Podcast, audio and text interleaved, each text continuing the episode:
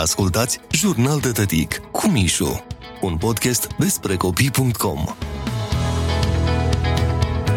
Perioada de ce? Stimate părinte, bun venit în fascinanta și uimitoarea lumea lui de ce? De ce? Pentru că foarte mulți copii, când ajung la vârsta de 3-4 anișori, încep să fie tot mai curioși, să întrebe tot mai des. Practic, acest de ce devine un alt membru al căminului vostru. Probabil că sunteți de acord. Dacă nu, ascultați în continuare să te pregătești să fii mitraliat cu o sumedenie de astfel de deceuri, oricând, la orice oră și oriunde. Eu nu l-am încercat să număr de câte ori pe zi de ce, însă am pierdut numărul lor la prânz când a trebuit să explic de ce e bine să dormim. Ce te faci atunci când ai eliminat toate explicațiile și brusc mai apare un de ce suplimentar, adăugat acolo, pe listă? Când simți că nu mai ai răspunsuri, că le-ai eliminat pe toate, că ești uh, secat de idei și energia apelează la Google. Știe cam tot. Alți părinți altruiști s-au gândit la tine să nu treci prin ce au trecut ei, așa că te poți inspira. Să nu zici că nu ți-am zis un studiu neoficial susține că un copil poate să pună și până la 400 de întrebări pe zi. Succes! Crede în tine!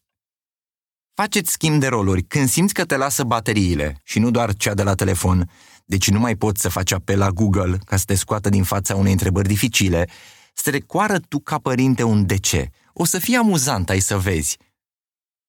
Îmi scoți peri albi. Nimeni nu vrea să se gândească cum ar fi ca pentru fiecare de ce să-ți apară câte un fir de păr alb. Hai, calculați.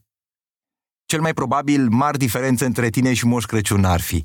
Chiar și așa un copil devine mai inteligent cu cât pune mai multe întrebări, nu uita asta. De multe ori educația bate genetica.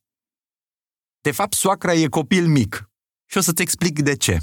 Pe lângă copilul tău, da, soacra e un copil mic, care e mai curios și indiscret decât o mie de soacre la un loc. Hai recunoaște că micuțul pune mai multe întrebări decât ea duminica la prânz atunci când uh, serviți masa împreună. Apucături de clar văzător. Pe asta o știai? O să vezi că după o perioadă relativ mică în care te-a bombardat micuțul cu deceuri, ai să ajungi să simți momentul când o să urmeze un alt de ce.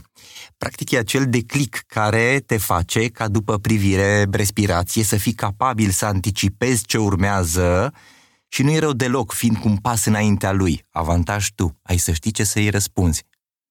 Atenție la smalțul dinților. Nimeni nu trebuie să-ți mai spună cât de importantă e aceasta pentru sănătatea ta orală, așa că nu mai strânge din dinți, că îi deteriorezi. Mai bine numără în gând până la 5, trage aer în piept și cu răbdare răspunde curiozității micuțului tău. Ușor de zis, greu de făcut.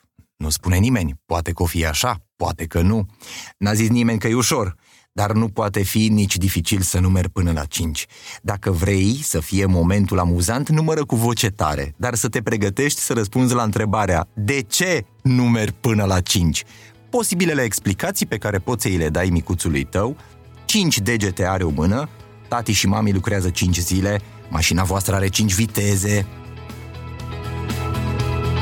Ați ascultat Jurnal de Tătic cu Mișu, un podcast despre copii.com.